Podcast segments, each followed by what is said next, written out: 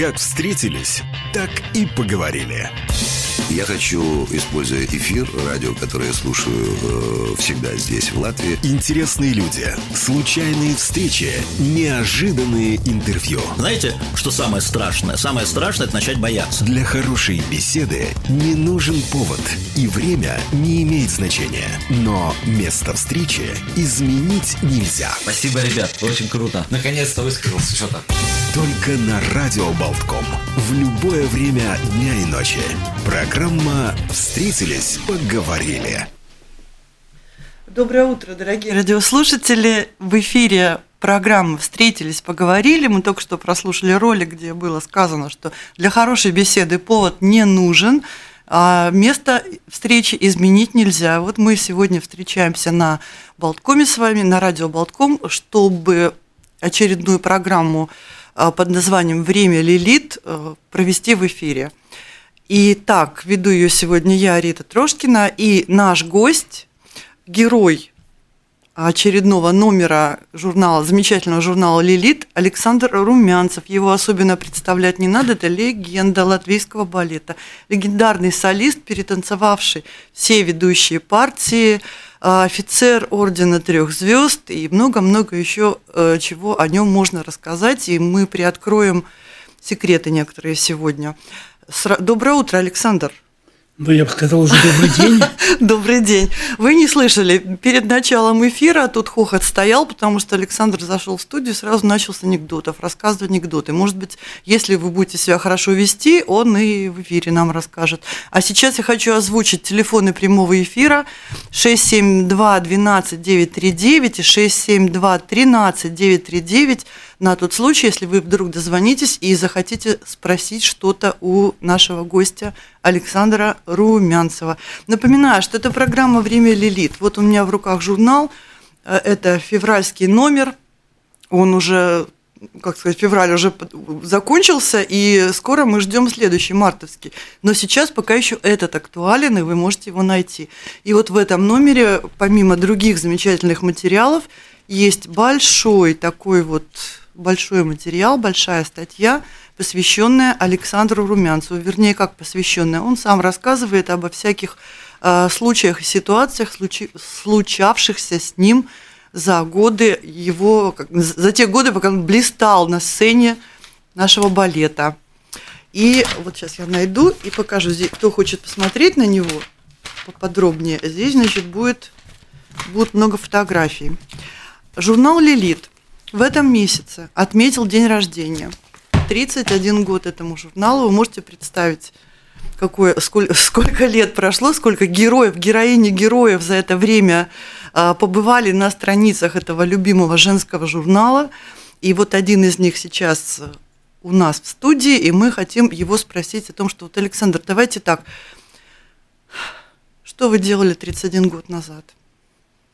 Вот журнал возник, и вы – ну, тут получилось очень интересно. Журнал возник, а я в это время, а я в это время перестал возникать. То есть, в принципе, я ушел из театра, то есть меня ушли из театра. Угу. А сколько лет вы были на сцене ведущим солистом? Ну, ведущим солистом, наверное, я был ну, лет, наверное, 17. Ну, 71 по 92 год. Ну, 71 там сразу ведущим солистом нет вопроса. Сначала mm, да, мы да, просто там в кардебалете потом потихоньку mm-hmm. доказываем, что мы можем. И если сумели доказать, что мы можем, тогда мы оказываемся солистами. Mm-hmm. А так, как бы, ну, mm-hmm. можно и не оказаться. Ну, журналы вы читали в то время? Наверное, и «Патрон», который выходил вместе с Лилитом, и сам Лилит – вы знаете, наверное, да, патрон помню. Ну, Лилит это женский журнал, поэтому я как бы сомневаюсь, что он меня сильно привлекал. Ну, как раз там ваша поклонница. Думаю, что ваша поклонница. А, сейчас а, у нас а, март весь заснеженный, очень такой суровый, неласковый и холодный. Куда делась весна? Вот давайте мы вас как мужчину спросим. 8 марта только что отметили. Куда делась весна? Вы, Александр, вы елку выкинули, честно говорить? Мы ищем, кто виноват. Ну, это хороший вопрос, но это вряд ли я, потому что 8 марта я, как всегда, отмечал, вот, всех поздравлял, цветами бросал, шампанское открывал. То есть тут как бы весну я обеспечивал, да, а что делается за, так сказать, окнами. Ну, тут я не виноват, это к метеорологам, наверное. Ну вот многие наши радиослушатели, читательницы говорят, признаются честно, что им настроение поднимает как раз журнал женский. Вот этот, который у нас сейчас на столе лежит. Господи, ну конечно, ну в общем-то на то они женщины есть, чтобы поднимать им настроение и писать им журналы, и одевать их в красивую одежду, поить шампанским, дарить цветы господи, бижутерия, золото, бриллианты и так далее. Ну, это, же, это же нормальная женская Лучшие чувство. друзья женщин, да? Ну, конечно. Да. Вот, и мы сейчас немножко тоже с вами поднимем настроение, потому что а, статья, а, посвященная Александру Румянцеву, она, во-первых, называется «Месье пляс ля данс». Да? Mm-hmm. Расскажем, почему, не скроем ничего, но это очень такая статья с хорошим настроением, веселая, шутками, и действительно все, кто читали, очень э, рассказали, что очень поднялось у них настроение, потому что это веселые, оригинальные истории, случившиеся с Александром Румянцевым. Он ничего не скрывает, он всегда любит обо всем рассказывать. Но вот здесь вот как раз э, те ситуации, которые происходили во время гастролей многочисленных. Давайте вот сразу скажем о том, что э, пик славы и звездные, звездные часы Александра пришлись на вот 70-е, 80-е годы, да, и э, в то время, как мы понимаем, совершенно невыездные все были, то есть все сидели тихо и никуда за границу, в общем-то, выехать не могли, как правило, за редким исключением. А вот молодой солист балета и очень перспективный, который начал танцевать на нашей сцене, и он сразу получил такую возможность куда-то вылетать. Расскажите, какие страны перед вами открылись? Ну, во-первых, это был Советский Союз, да, это был угу. там железный занавес, и те коллективы, которые выезжали, они были достаточно редки. Ну, скажем, Большой театр, угу. Кировский, да, само собой. Но среди небольших так, так, таких театров, как наш, это было, так сказать, достаточно редко, это было раз в год фактически, да, и это считалось за счастье. А, наверное, мне очень повезло, потому что э, в первый сезон работы официально уже в театре ТПЖ, да, мы выехали за границу дважды. Причем это были ну, совершенно э, такие незабываемые поездки, потому что первая поездка была в Египет, и там были египетские пирамиды, Ничего а вторая поездка была в Мексику, и там были мексиканские. И это было в течение себе. полугода, да, угу. как бы, да, поэтому учитывая, что я был молод, и школа была как бы еще за спиной не забыта окончательно, и потом все эти пирамиды Хеопса, их высота, в общем-то, грандиозность, да, и когда ты их сравниваешь с грандиозностью мексиканских пирамид, о которых гораздо меньше мы знали в то время, да, а на, на, на них мы даже поднимались. Сейчас я недавно читал, что подниматься на пирамиды запретили, на мексиканские, поскольку, поскольку как бы они разрушаются. То мы там были, действительно, мы все это видели. Это грандиозное зрелище. И вот, конечно, но такие вещи, они не забываются, особенно в молодые годы, и настолько они были ярки. Угу. Ну, кры- крыша, наверное, немножко так это улетала, да? От Да, да, да. Вот когда приехали в Египет, после перелета нас посадили в автобус, мы едем, это первая заграничная поездка, и едем, казалось бы, надо смотреть, глазки закрываются, и так я толком ничего не видел, хотя ну, очень хотелось. Ну, это вот, это вот как сейчас примерно у нас, когда много света, много рекламы, много людей, которые ходят там, все это вот на какой-то восток, а ты засыпаешь. Ну, обидно было невероятно, но тем не менее. Угу. Саш, ну вот тут как раз в журнале есть интересный сюжет, рассказанный вами про Мексику. То есть связанный с водопадом. Падение в водопад называется. Это что такое было? Ну, можно я вам расскажу немножко другую эту историю еще, да, поскольку, поскольку истории про Мексику было достаточно много. А одна из них это э, как мы справляли там лига. Mm. Да, то есть получилось, что именно вот в это время мы там находились, и руководство как бы понимает, что, ну, наверное, будет сложно нам, латвийцам, латышам, так сказать, людям, которые всегда справляют, ну, назначать спектакль на этот день. Поэтому в этот день спектакля не было. Mm-hmm. И поэтому, ну, ну, как бы, да, мы были в гостинице, и, в общем-то, в принципе, так сказать, в конечном итоге, когда человек уже хорошо разогрелся, то есть коллектив уже как бы понял, что уже праздник наступает, к вечеру надо было из чего-то сжечь, так, ну, как вот, костры, что ли, и прыгать через них. Ну, поэтому мы нашли террасу, где-то на седьмом этаже примерно. Она такая хорошая открытая терраса. Вот мы из пластмассовых стаканчиков сложили, в общем-то, небольшой костерок, и с него, собственно, так сказать, началось это вот все это пиршество у нас. Мы через него прыгали. Пластмасса горит очень интересно, такими хлопьями летает, эти хлопья начали подниматься в воздух, потом падать на наши разгоряченные тела, потому что температура градусов 39, наверное, было, да, и потом, значит, когда ты проводишь себе, так сказать, по руке, когда на тебя падает вот то, что осталось от стакана, ты становишься таким, таким зеброобразным, в общем-то. Ну, короче, ве- очень весело было, очень было весело. Чем закончилось все это, я не буду рассказывать, но можете себе представить, если у вас богатое воображение, что молодые люди могли устроить там в свободный рабочий день. Мексиканцы, наверное, были поражены. Да, когда я полз, извините, на четвереньках по, по ковровой дорожке, и дверь открылась, и четыре ноги стоят. Так я, значит, голову поднимаю, слегка опрокидываюсь, американцы. Э, what you want? Я говорю, ну, ползу в гостиницу, ползу в номер. А, please, for me. Я говорю, не-не-не, нет, у меня вот дорога туда, так я вот туда. Таким образом, я не познакомился с американцами и двинулся в направлении своего номера. Ну, я до него дошел, все было хорошо, как бы. Ну. Ну и вас э, во время этой ситуации с водопадом, когда туда падали, вас принимал э, какой-то миллионер. Как, что Да. это было такое? Вы знаете, ну, как бы э, мы там гастролировали целых два месяца, да, и поэтому там появилась масса поклонников, масса да, которые буквально ездили на каждое наше ну, сказать, передвижение по, по- по этой стране, значит, да, присутствовали на всех наших м, спектаклях, и у каждого из этих были свои поклонники, как бы из нас, любимцы. Ну и вот появился один из та- такой поклонник, который как бы вообще, ну вот честно говоря, я первый раз видел настоящего живого миллионера так вот, ну, на, на, на ну, на расстоянии Ну еще бы, вытянутой руки. 70-е годы. Вот.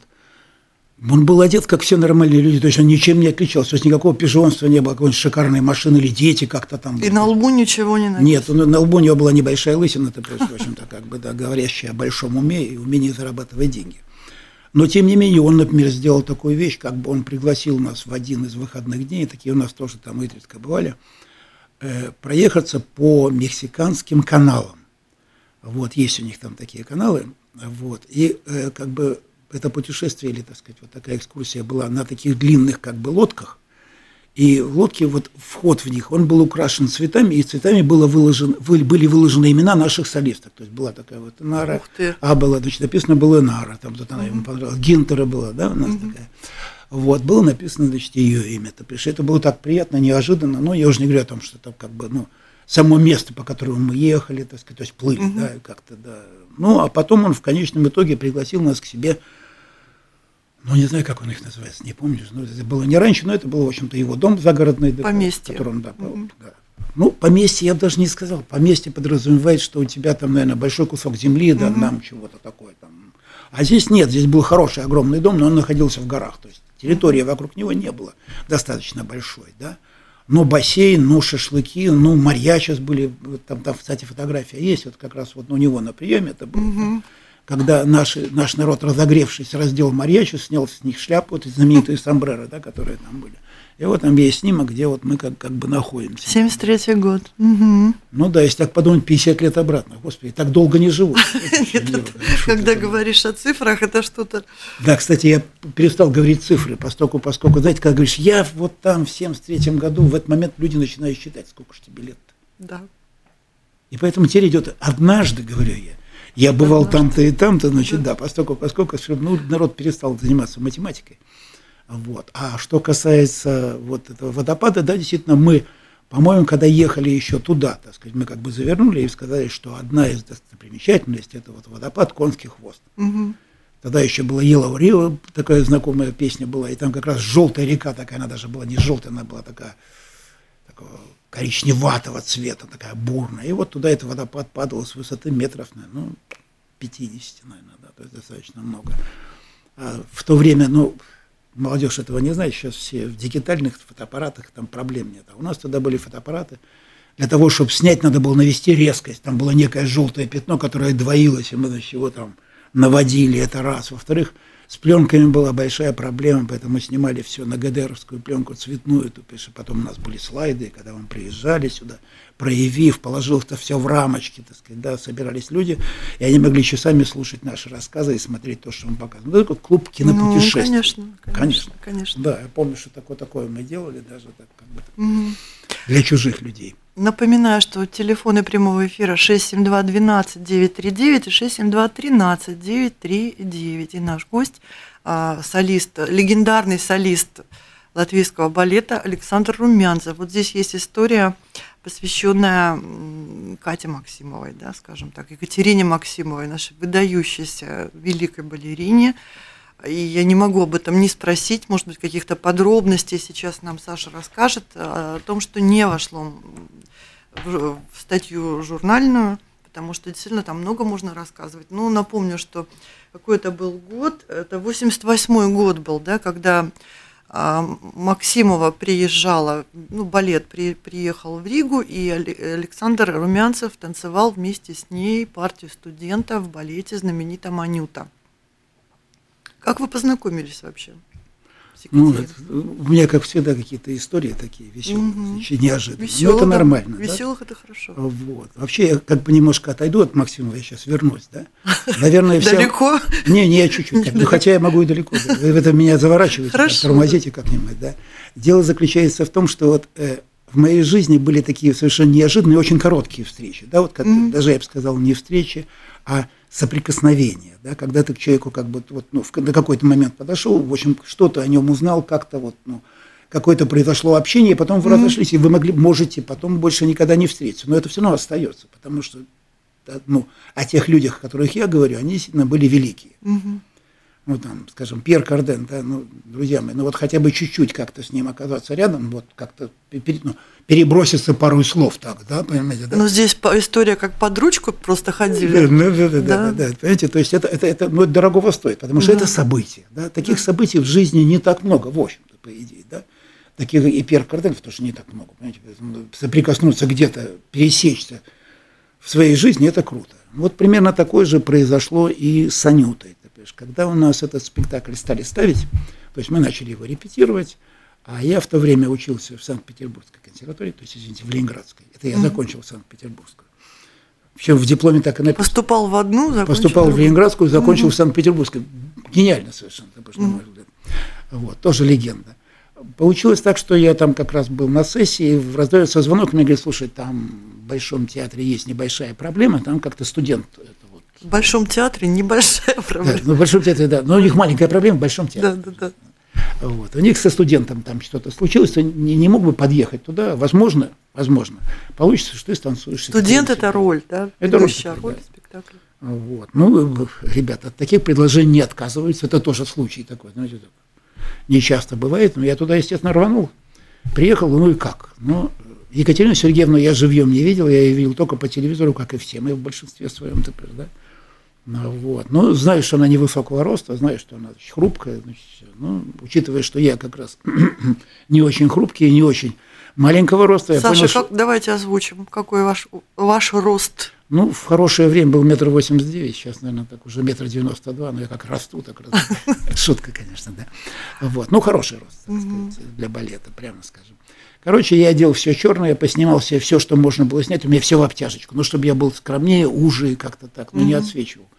Вот. И когда ну, сижу, пришел раньше, естественно, в зал, то есть меня привели, я значит, там разделся, разминаюсь. Появляется звезда.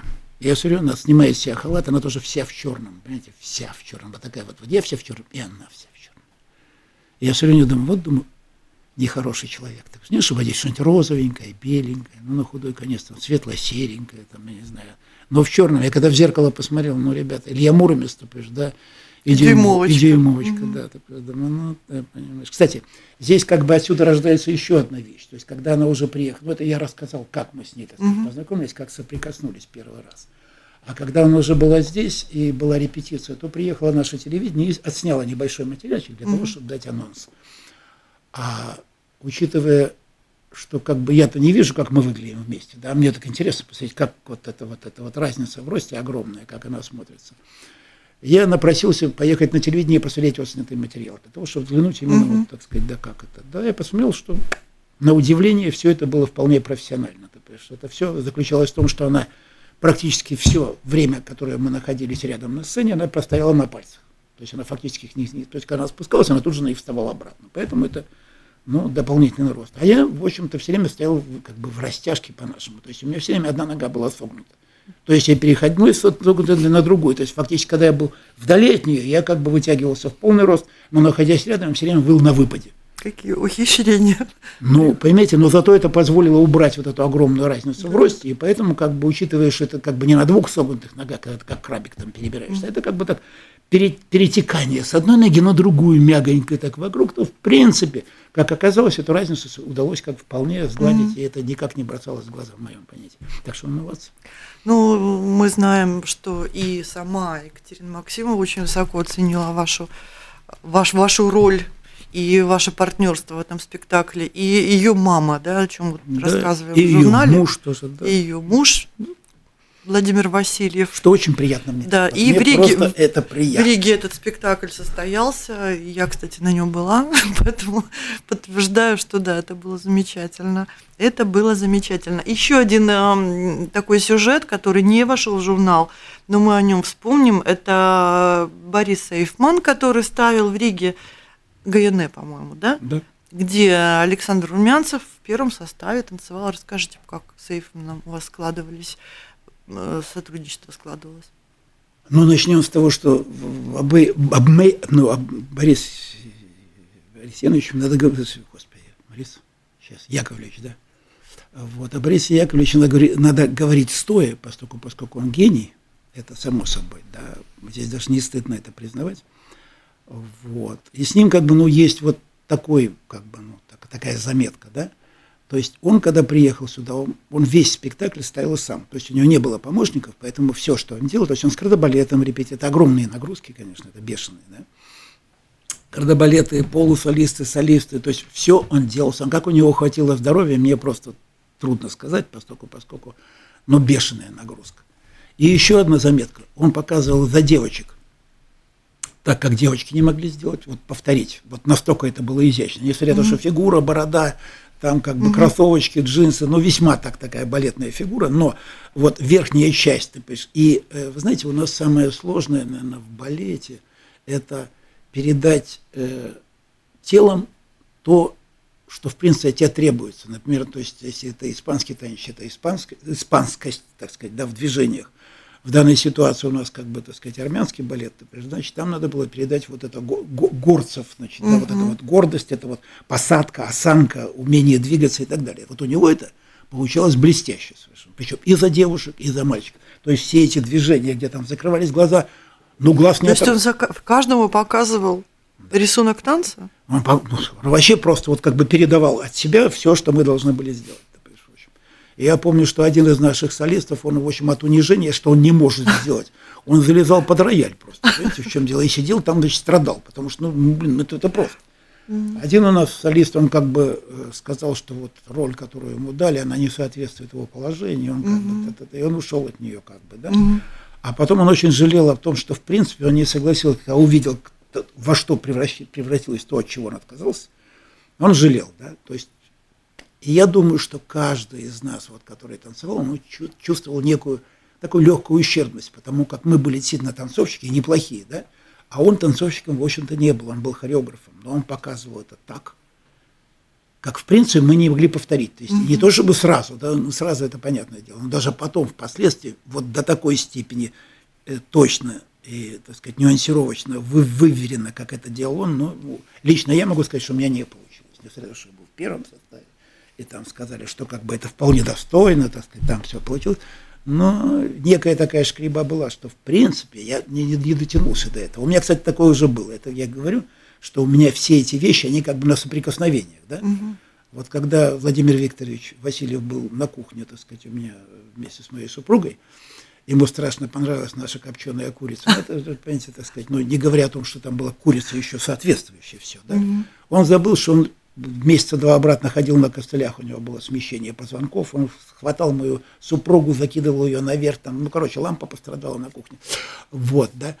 То есть, э, потому что шел совершенно такой нормальный балетный разговор вообще, да, то есть он рассказывал, а вот, э, понимаете, еще раз, вот, видите, у меня все время как бы так, такие вот как бы отступления. Дело в том, что когда ты общаешься с людьми такого уровня, то есть такими вот легендами, mm-hmm. да, если тебе хватает мозгов, то ты можешь очень много подчеркнуть оттуда, потому что это огромная школа, это огромный ну, опыт. это, понимаете, то есть человек сидит, он может все. В отличие от тебя, который еще, ну, что-то может, но не все. Например, там зашел разговор, какие должны быть руки. Сначала он пошел о поцелуе, он говорит, ты понимаешь, ты должен вспомнить в этом спектакле, как ты первый раз поцеловался. Я говорю, Владимир Викторович, голубь, но мне 30 с лишним лет, я когда поцеловался первый раз, он говорит, а ты напрягись, ты вспомни, потому что тебе это на сцене надо показать, потому что ты же понимаешь, это не поцелуй. Это, это эмоции, да. Это, да, это прикосновение, которое вызывает взрыв эмоций. Ты mm-hmm. Это как шампанское. Ты и в зале это должны почувствовать. Люди должны вот вспомнить свой первый поцелуй, вот, вот, вот этот взрыв. Я на себе думаю, ну как-то так запросики, конечно. Он говорит, ну вы же звезды, вы тут, вы уже премьеры тут все, вы обязаны это делать. Mm-hmm. Ну а дальше пошел разговор о том, что ты вот как ее обнимаешь за плечи, вот, вот твоя рука кладет. Я говорю, так. Он говорит, ты должен вспомнить, как ты это делал первый раз, как тебе было робко, как у тебя вот, ты, как ты был нерешительный, а вдруг обидишь, а вдруг она там как-то, так сказать... Ты, все ну, тонко, все ну, на... Там, там все на таком вот, ну, таком этом, вот, понимаете, это, понимаешь, нюансах. А потом пошел разговор, чем отличается рука вот того же студента от, от руки Спартака, ты, понимаешь, вот, который угу. тоже обнимает свою девушку. И он все это показывал, понимаете, в чем угу. дело? То есть у нас вот почему у меня супруга-то летала, ты понимаешь, да, потому что это все было на показе, как вот тут берем, понимаешь, обнимаем, тут вот рука, а рука такая сильная, тут кисть такая, которая камень ломает, и в то же время нежная. Ну ты прикинь, говорит, все это дело. На следующее утро я пошел прикидывать, я пришел к зеркалу, встал и думаю, так, пока не забыл, сейчас будем это вот. И вот у меня просто не получается. Ты слышишь и чувствуешь себя вот, ну, очень нехорошо чувствуешь. Что человек тебе все показал, а ты повторить не можешь.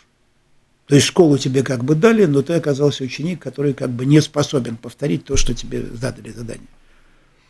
Ну, потом я себя успокоил и решил, что в то время, когда он мне это все показывал, ему уже было далеко за 40, ближе к 50, а мне, так сказать, чуть за 30. Я думаю, ну, блин, наверное, к 40 я тоже, может быть, смогу. Достигну, да. Возможно, да, да. то есть как бы направление это показали. Угу. Об этом говорил Марис Лепов, в свою очередь. Угу. И вот когда мы грим, скажем, ставим, рядышком сидим, плечо в плечо, он рассказывает всякие байки, вот как тебе, как я сейчас, да, то есть не, не закрывая рот.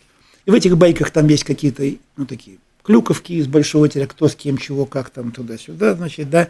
Но между делом там попадались такие, ну, совершенно замечательные бриллиантики. Другой раз просто ограненные, другой раз еще не ограненные, но которые можно использовать. Он говорит, ты понимаешь, Александр, но ведь ты же вот как человек, который должен все передавать телом, а когда у Бориса Эйфмана спросили, а что такое хореография? Он сказал, это ответ тела на страдание духа. Красиво. Не, не, не, не, не так это да, сформулировал, mm. ты еще не сразу поймешь, что это через Красиво, красиво. Но она мало того, что красиво, она очень емко.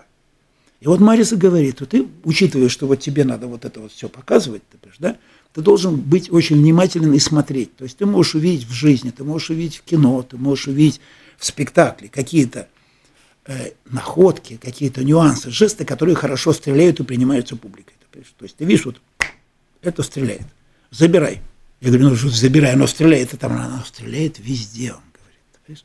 Просто как его подать, как его использовать. И, в общем-то, он оказался прав, потому что я взял его, так сказать, находку. То есть это была его находка, возможно, тоже не его, понимаете, в чем дело. Да, но он ее использовал. Э, в Кармен и перенес ее фактически в том же виде, так сказать, да, но э, в собор Парижской Богоматери. Угу. И стреляла. То есть она точно так же, в общем-то, на публику действовала, как у него действовала в Кармен. Потому что, как бы, ну, то есть она туда просто попадала. Ну, так что, в общем-то, как бы вот эти вот вещи, когда ты общаешься с людьми, особенно вот такого уровня, если ты как бы умеешь слушать, то ты можешь подчеркнуть очень много. Угу. Так что это ну вот, вот Александр у нас немножко скромничает, на самом деле его заслуги э, вообще тоже выдающиеся, правда? Правда. Потому что я, я, я сейчас озвучу одну вещь, а, то есть читатели а, выразили такое мнение, что, не знаю, понравится, не понравится, что если бы Александр Румянцев в свое время уехал, сбежал, например, за границу, как его однокурсники по училищу, знаменитые, Барышников, Годунов, да, то неизвестно, как сложилась бы его судьба. Возможно, мы бы имели тоже звезду мирового уровня такого, да, который... Да-да-да. Сейчас я вас поправлю немножко, да? Значит, дело заключается в чем? Во-первых, они не мои однокурсники. Ну, не однокурсники, они, ну, как, как одношкольники. Одношкольники, да. коллеги по училищу. А вот. Потом э, опять отойдя немножко от этого, во-первых, я, конечно, э, ну, как бы в этом плане советский человек. Да. То есть сейчас принято говорить о себе все время в какой-то такой превосходной степени. Я там, вот я тут, вот тут, я вот тут. Да. В наше время обычно либо о тебе пишут, что ты вот такой хороший, либо нехороший, да. Либо Нет, ты ну, слышишь... нам повезло. Да, от, от, от Екатерины Сергеевны мамы о том, что ты хороший, угу. или от Вы, в этом случае это, это действительно э, это круто. Это как бы вот как, как бальзам на, на сердце. То есть тебя признали. Признали те, кто, так сказать, имеет право тебя признавать. А, э, кстати, о чем я хотел сказать? Я хотел сказать, я вот вчера шел мимо оперного театра, посмотрел на Мариса Эдуардовича, который там угу. стоит. Ну, конечно, это ужасно, то, конечно, да, то, что там стоит, прямо скажем. А, потом вопрос, а почему Борис Эдуардович стоит около театра? То есть вообще кто не задумывался вообще? Почему? Вот и я спрашиваю, почему? То есть в моем понятии около театра должен стоять, ну, скажем, Александр Янович Лемберг, который поднял этот театр на определенный уровень, который вывез его за границу и сделал, в общем-то, в первую очередь вот то, чем мы стали, то есть, который давал нам, который, под руководством которого мы танцевали. Он заслужил это, да? Но никто как бы и не помнит о том, что такой человек был. Да? Марис Эдуардович, он солист Большого театра, начнем с этого. То есть он отношение к нашему театру имеет очень опоследовательное. Потому что сейчас такая проблема с памятниками у нас, что лучше не будем это озвучивать. Не-не-не, я говорю именно вот об этом конкретном mm-hmm. Если бы памятник Марису Лепу стоял около балетной школы, mm-hmm. никаких вопросов. Он ее закончил, он, так сказать, как бы, да, мы им гордимся. Но около нашего театра, понимаешь, тут как бы, ну, не совсем так, как бы. То же самое, что э, вот сейчас как-то, ну, модно, вот Александр Годунов, он, значит, тут у нас, да. Александр Годунов, на, на, на минуточку, солист Большого театра. То есть он к нам отношения имеет, кроме того, что он закончил нашу балетную школу, в общем-то никакого. То есть звездой он стал ну, там. Да.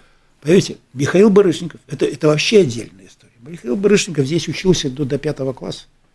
Дальше, так сказать, он оказался в Ленинградской э, балетной школе.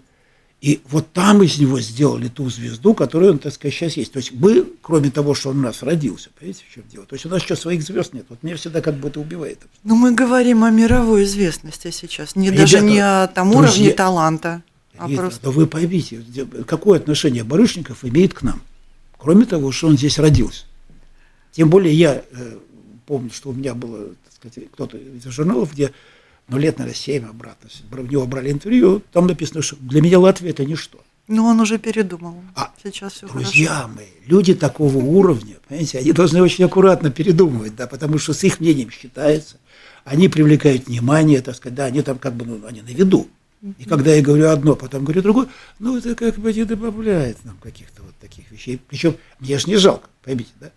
Но хвастаться то, что Михаил Барышников здесь родился, а потом стал звездой в Кировском театре, а потом вообще стал звездой мировой. Александр, вы увели разговор в другую сторону, а у нас осталось очень мало времени. А я с вами говорю просто о великих людях, да. а не одном маленьком, так сказать, в общем-то, э, местном э, местного разлива. Мы хотим подчеркнуть, хочу, хочу подчеркнуть особенно, что мы очень рады, что вот у нас есть такой Александр Румянцев, что мы давно и хорошо знакомы, он замечательный человек, он интересный рассказчик. У О, него, Господи, ему слушайте, есть что вспомнить. Замечательный человек. Да. Ну, интересный рассказчик, я поверю. а также он рыболов. О, да. И грибник. Вот это, это о маленьких таких слабостях и хобби. Саш, у нас осталось, правда, действительно минут пять, наверное. Что мы еще успеем рассказать? Вот, ну, мы расскажем про рыбу, про рыбалку. Про кардена. Ну, Карден, я хочу сказать так, кто меня пригласил, тот и спрашивает. Интересно про Кардена. Давайте про Кардена. Очень интересно про Кардена. Я понимаю, что хочется похвастаться уловами. Да, рыб... Это в другой раз. Да, в другой раз. Но, в принципе, здесь еще много историй. Совершенно потрясающая история, как Саш танцевал Ториадора, партию Ториадора в Женеве. И вот О, да, чуть, это, это, чуть это, не упустил э, свой выход на сцену, и там, там просто невероятная какая-то история. И еще много историй. По странам они у нас поделены. Но ну, давайте про Кардена немножко, потому что мы уже ничего не успеваем. Хорошо. Остальное все прочитаете в журнале «Лилит». Ах, вот вы что, вы, так сказать, реклама, угу. понятно. Покуп, не покупаете журнал «Лилит», вы все прочтете, да что не услыхали. Через несколько дней будет новый журнал, поэтому надо успеть. Вот. Скидки делать это журнал, все раскупят. Вот. А, э, с Карденом это вообще такая интересная история. Ты понимаешь? У нас закончились гастроли, они были месячные, и заканчивались они во Франции. Ты понимаешь? А учитывая, что Пьер Карден был одним из спонсоров наших гастролей, то он в конце, по своей доброте душевной и любви к балету, как мы знаем, он делал и костюмы, помните, Майя Михайловна так сказать, да? Вот. То мы оказались у него, вот, так сказать, на его вилле, где были накрыты обалденные столы, учитывая, что мы месяц голодали, блин, у нас в некоторых не было даже завтраков, то мы там вот тут, а тут, и главное был последний спектакль, все. И вот стол, и сижу я за столом, а девушки говорят, Саш, красного вина, я говорю, виноросса несут. Вина Бьянка, они говорят, розовая, я говорю, вина розата. Приносят нам розата. Причем не то, как в анекдоте, помните, вам сливают красное с белым, да, а именно розовое принесли. Mm-hmm. А дальше после вина, как вы понимаете, ну, происходит некое такое функциональное расстройство организма, и тебе срочно нужно найти то место, где надо. Надо освежиться. Короче, пошел его искать невозможно. Пальмы кругом, столы, люди ходят, тут по столам сидят, веселье, все, и ты вот не можешь найти вот это место, куда тебе надо. И в тот момент, когда я уже отчаялся, решил, что в конечном итоге, ну вот по-нашему, можно под какую-нибудь пальму, там, понимаешь, как прислонившись, сделать свои дела. И тут я вижу, стоит Карден. Ха! Я думаю, ну он-то точно знает, где.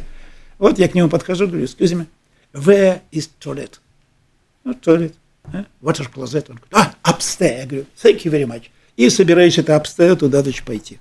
И в этот момент он, значит, говорит, сэр, do you speak English? Я говорю, so, so. Он говорит, проблема. You это, это директор, я говорю, да, это наш директор, да. Uh, и speak Deutsch. I don't understand Deutsch. Я говорю, господин директор, он вас не понимает. Он говорит, я с ним разговариваю уже полчаса. Что значит, он меня не понимает? Причем надо учитывать, что директор в это время держит за галстук Кардена.